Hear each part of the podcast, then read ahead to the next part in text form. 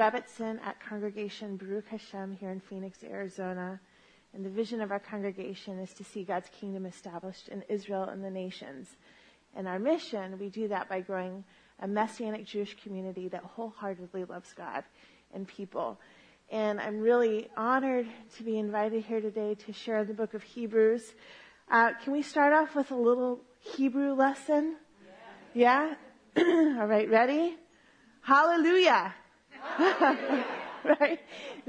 that means, obviously, uh, praise the Lord. Shalom. Shalom. Peace, right? And how about let's get into some other things here. The name of Jesus in Hebrew, does anybody know that? Yeshua. Yeshua. Okay. Would it be okay with you today if I used interchangeably Jesus and Yeshua? Is that okay? I know we're in the Christmas season and really, when Mary, or actually her Hebrew name is Miriam, when she would call in her son for dinner, Yeshua, come have some lentil soup, right? Come have some pita and hummus. And uh, so I want to present to you today the book of Hebrews, chapter 8, from a Messianic Jewish perspective. And I think that it's um, especially important for this book because this book was written to Messianic Jews, right? To Hebrews.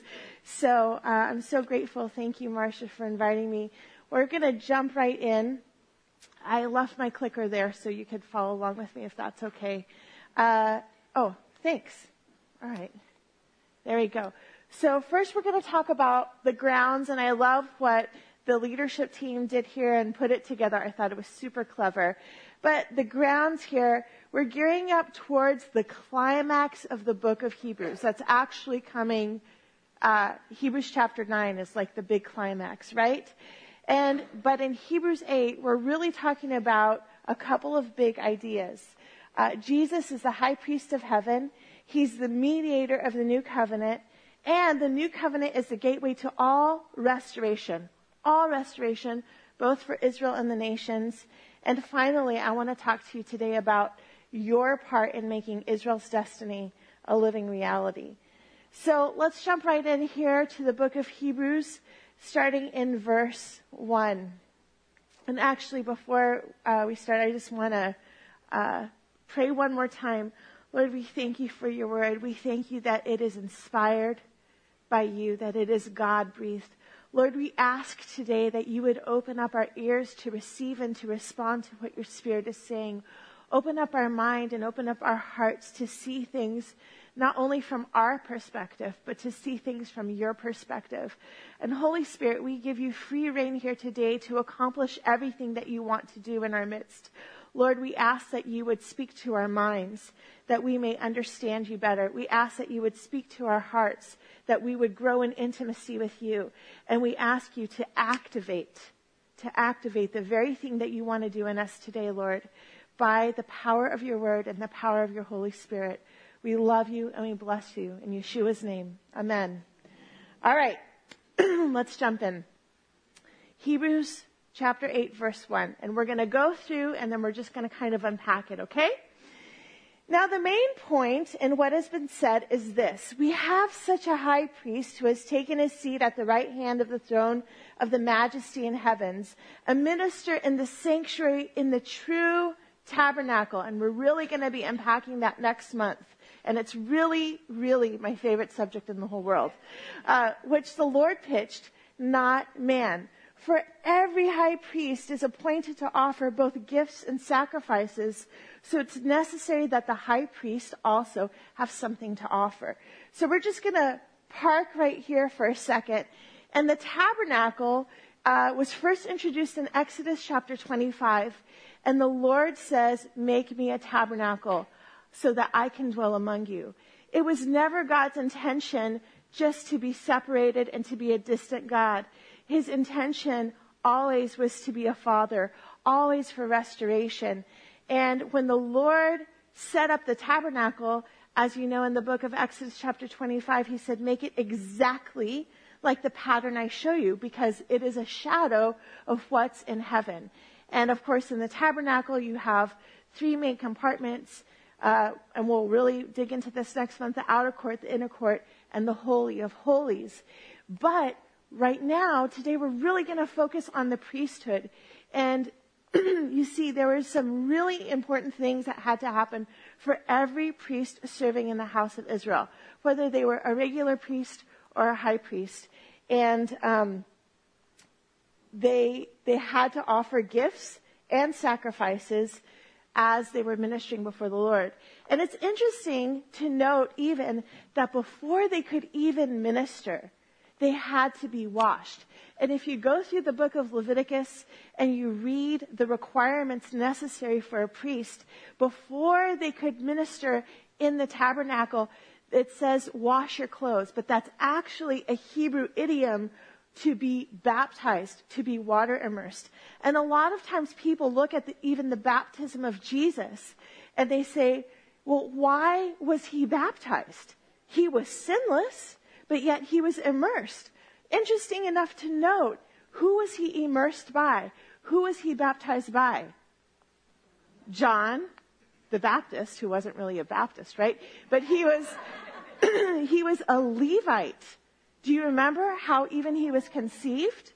Right? Zachariah, his father, was a priest and ministering before the Lord and offering up um, the incense at the altar of incense but the angel came to him. So even though Jesus is from the tribe of Judah, he had a cousin, John, who is from the tribe of Levi because of Zechariah, and he had to be immersed by a Levite all the priests had to be immersed by people like that. So we know that Jesus is a priest in the order of Melchizedek. However, when he was immersed, he was, it was at the beginning of his ministry, right? And he was not immersed in water for the remission of sin. He was immersed as the high priest of heaven. And this is super significant this is super, super significant because he knew that he couldn't fulfill any of the, any of the things that he was called to do as the high priest until that started. And then after he was immersed in water, we see that of course he starts his earthly ministry.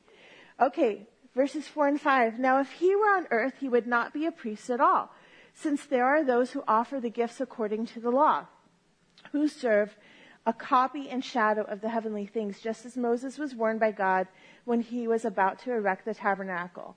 For see, he says, that you make all things according to the pattern which was shown to you on the mountain. Because here's the thing, and I'm getting ahead of myself because I really love Hebrews 9. but everything in the earthly tabernacle is a picture of the reality of heaven. And you have, you have, um, in the outer court, you have two pieces of furniture. You have the bronze altar, right, where they would offer up sacrifices day after day, first for their own sins and then for the sins of the people.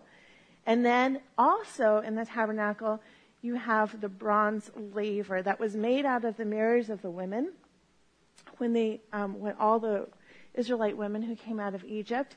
And they came, and it was bronze on the outside, and on the inside it had all the mirrors.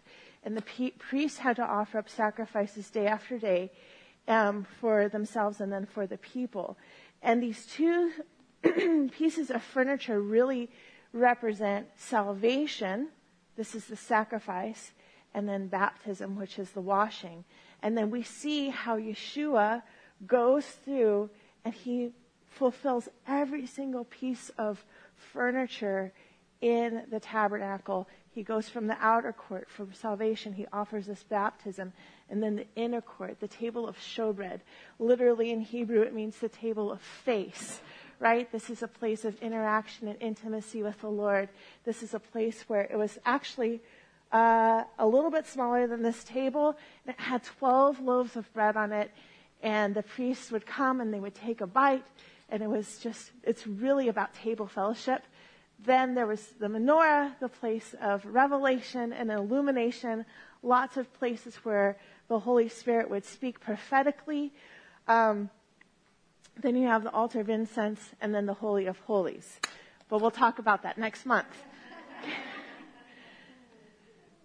and, and all of the reality of that that is in heaven. And I think your mind is going to be blown away and you might just erupt with tears uh, as we talk about it next month. But but now he has obtained a more excellent ministry by as much as he is the mediator of a better covenant, which has been enacted on better promises. So you have to understand how big this is.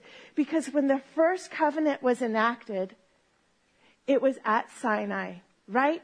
And we read about it in Exodus chapter 19 and Exodus chapter 20. And the children of Israel had come out of Egypt. They had been freed from being slaves. And there they were at the base of the mountain. And the shofar was blown. And you know, how many of you have ever heard a shofar before? It's wonderful uh, if you have someone who's skilled at playing it. Otherwise, it can be a little bit torturous. But um, uh, the shofar waxed louder and louder and louder. And, and this is what the Word of God says. It never retracted. And as the Lord was making the covenant with the people, it's just louder and there was fire and billows of smoke. And the people of Israel responded, Everything you said, we will do. And he says, I have called you to be an Am Segula, a treasured people, my treasured possession. And now the writer of Hebrews is saying, guys, there's a better covenant. It's enacted on better promises.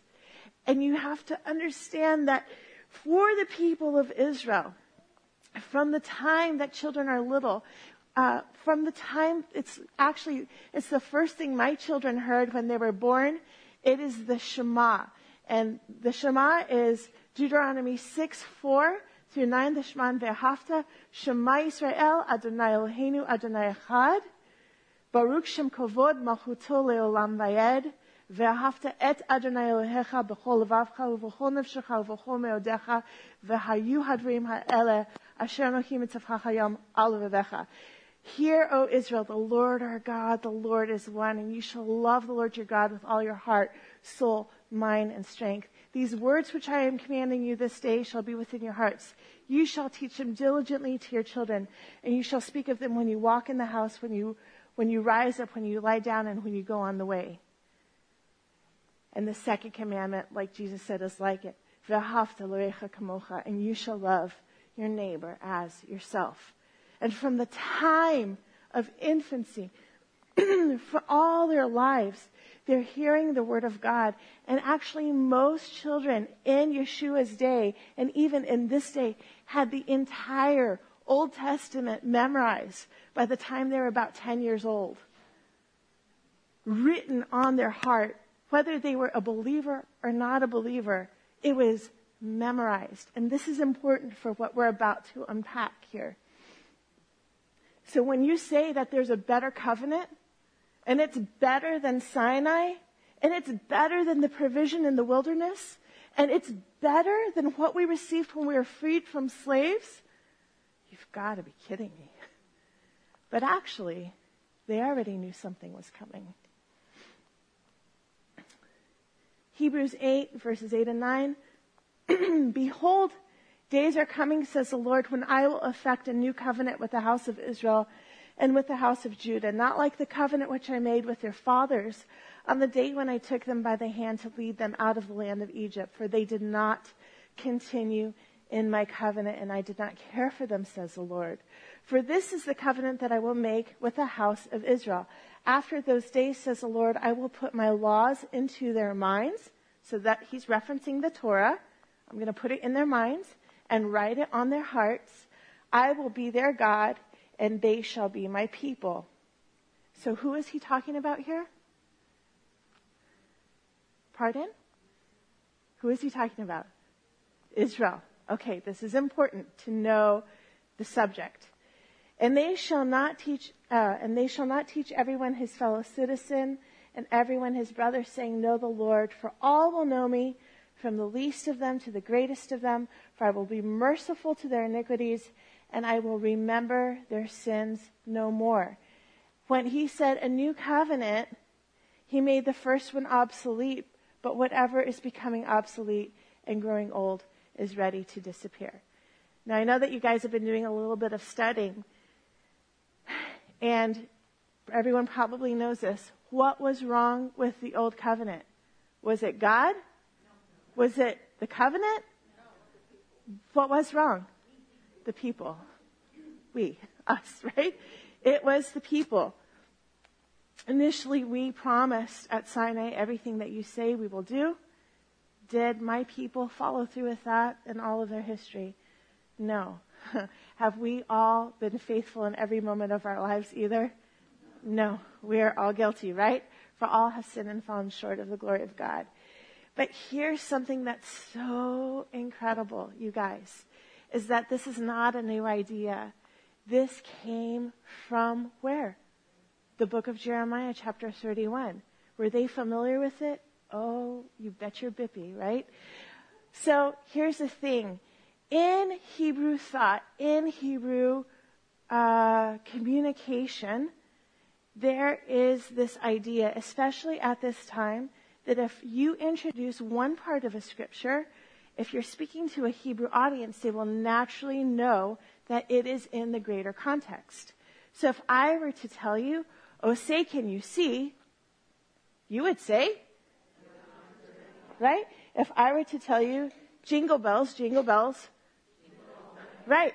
If I were to say, I saw mommy kissing Santa Claus, maybe some of us don't know all those words exactly, but um, there you go. There you go.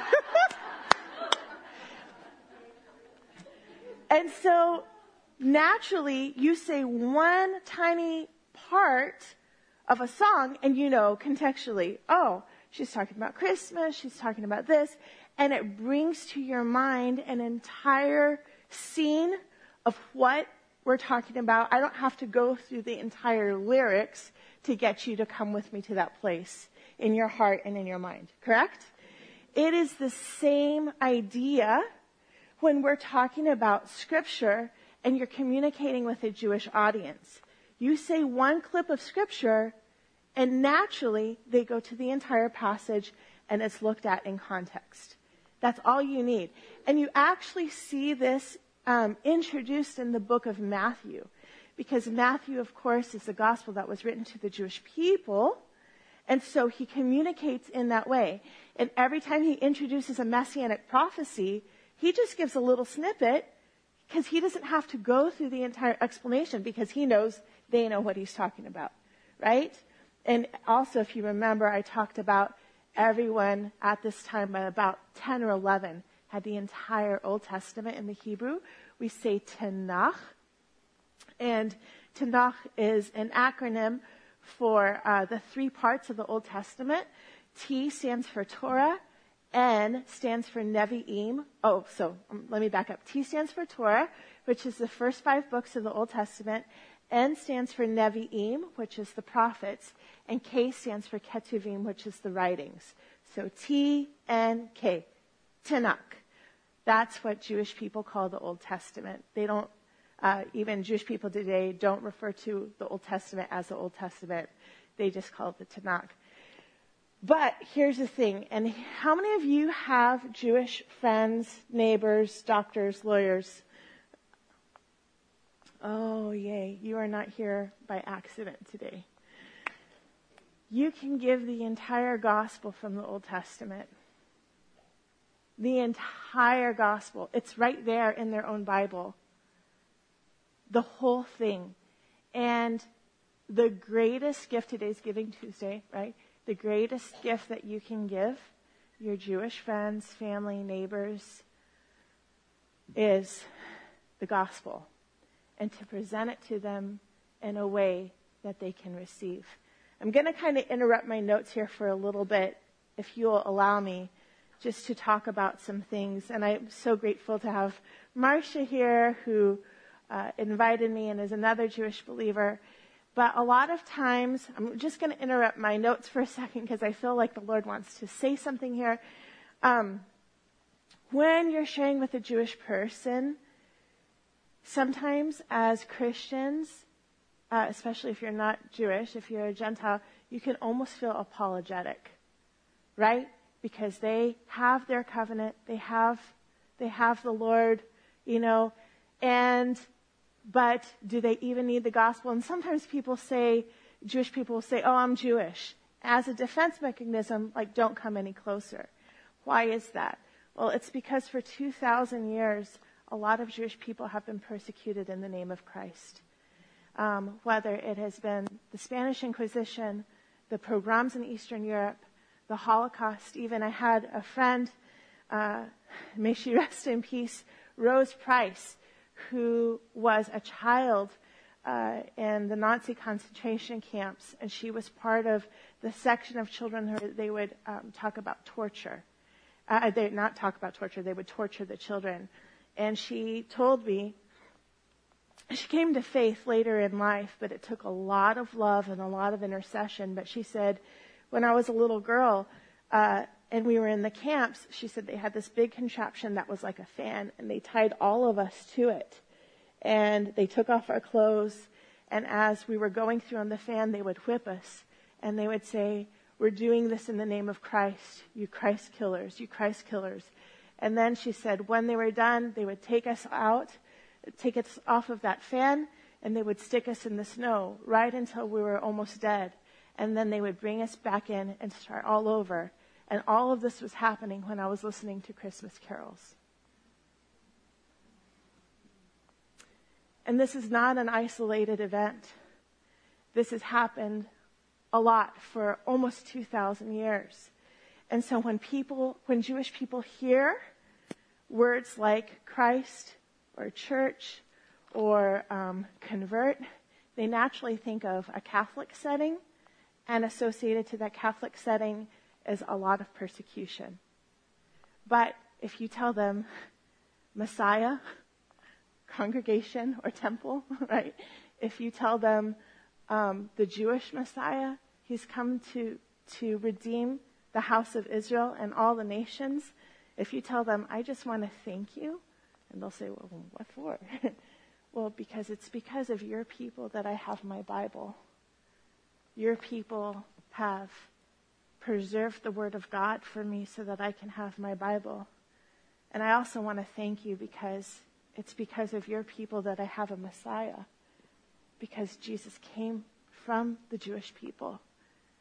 And it's because of your people now that I have a love for Israel. You tell someone, you tell a Jewish non-believer that, it's going to open up all sorts of doors. Okay, we're going to move on. and, uh, but this is, it's the season for Israel's salvation. Okay, brew. What's the history of the passage with the audience? Oh, what's the history of this passage with the audience of this book? Okay, the audience is Hebrews. They're Messianic Jews. The 12 tribes scattered abroad, right? And the history of this passage is it's the promise of the new covenant from Jeremiah 31. Is there a bigger picture to behold? It's kind of a rhetorical question. yes, there's a much bigger picture to behold. Is there more to this promise to receive? Yes, absolutely. So actually, Hebrews chapter 8 is one of three sister passages. Okay? Hebrews chapter 8 is one of three sister passage, pa- excuse me, sister passages. So you have at the root Jeremiah 31.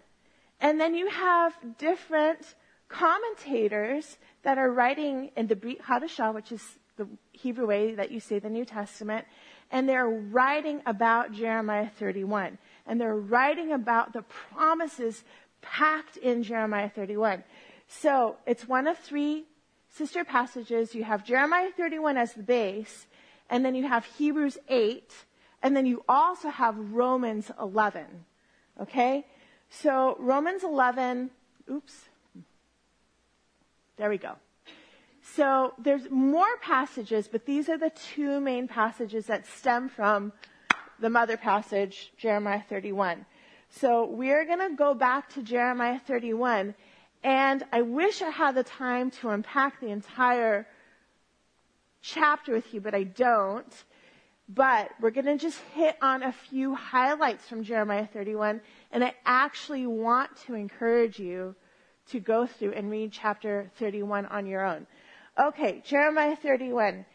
At that time declares the Lord, I will be the God of all the families of Israel, and they shall be my people. This is the headline of Jeremiah 31. This is it. This is like when you you open up a newspaper and you see a headline, right? Even back you think about like the 40s, you know, the Newsies kids. The headline, headline. This is the headline of the chapter. It's so important. I'm going to ask us to read it together. At that time, declares the Lord, I will be the God of all the families of Israel, and they shall be my people. This is about redeeming not just one person, not just two people. It is about redeeming the entire house of Israel in the same way that God redeemed the house of Israel from Egypt and brought them into the wilderness and took care of them. God is now going to redeem the entire house of Israel from a spiritual Egypt, from sin, and bring them into the promised land of his love and promises and the covenant made through Messiah Yeshua. now we're going to skip down to verses 7 and 8. For thus says the Lord, sing aloud with gladness for Jacob and shout among the chief of the nations. Proclaim, give praise and say, and I want us to say this next line together. O Lord, save your people, the remnant of Israel. Verse 8, behold, I'm bringing them from the north country. Where's the north country? Russia. Former Soviet Union. And I will bring them from the remote parts of the earth. Among them, the blind and the lame, the woman and the child, and she who is in labor together, a great company, they will return there. Friends, what happened in 1948? The state of Israel was reborn in a day. Can a nation be born in a day from the book of Isaiah? Yes, it can. And this is part of the prophecy here in Jeremiah 31. Right? Get ready. Hold on. Hold on to your socks here. Okay? With weeping they will come, and by supplication I will lead them. I will make them walk by streams of water on a straight path in which they will not stumble. For I am a father to Israel, and Ephraim is my firstborn son. Hear the word of the Lord, O nations. Who's the nations? The nations are, so I have, um, I don't know where the congregation stands on this, but I'll share it from my perspective. The word Gentile is not a bad word. Okay? I just want to say that. It's not a bad word. It's a great word. Every Jew needs a Gentile. Every Gentile needs a Jew. We need each other like peanut butter and jelly like pita and hummus, right? We need each other like chips and salsa. We have a prophetic destiny together. And God did not make a mistake by making some Jewish people Jewish and others Gentiles. Gentile means literally one from the nations other than Israel. Okay? There is a prophetic inheritance for people who are not Jewish. And we're gonna, oh, yes. Uh, excuse me one second. mute me, please? I forgot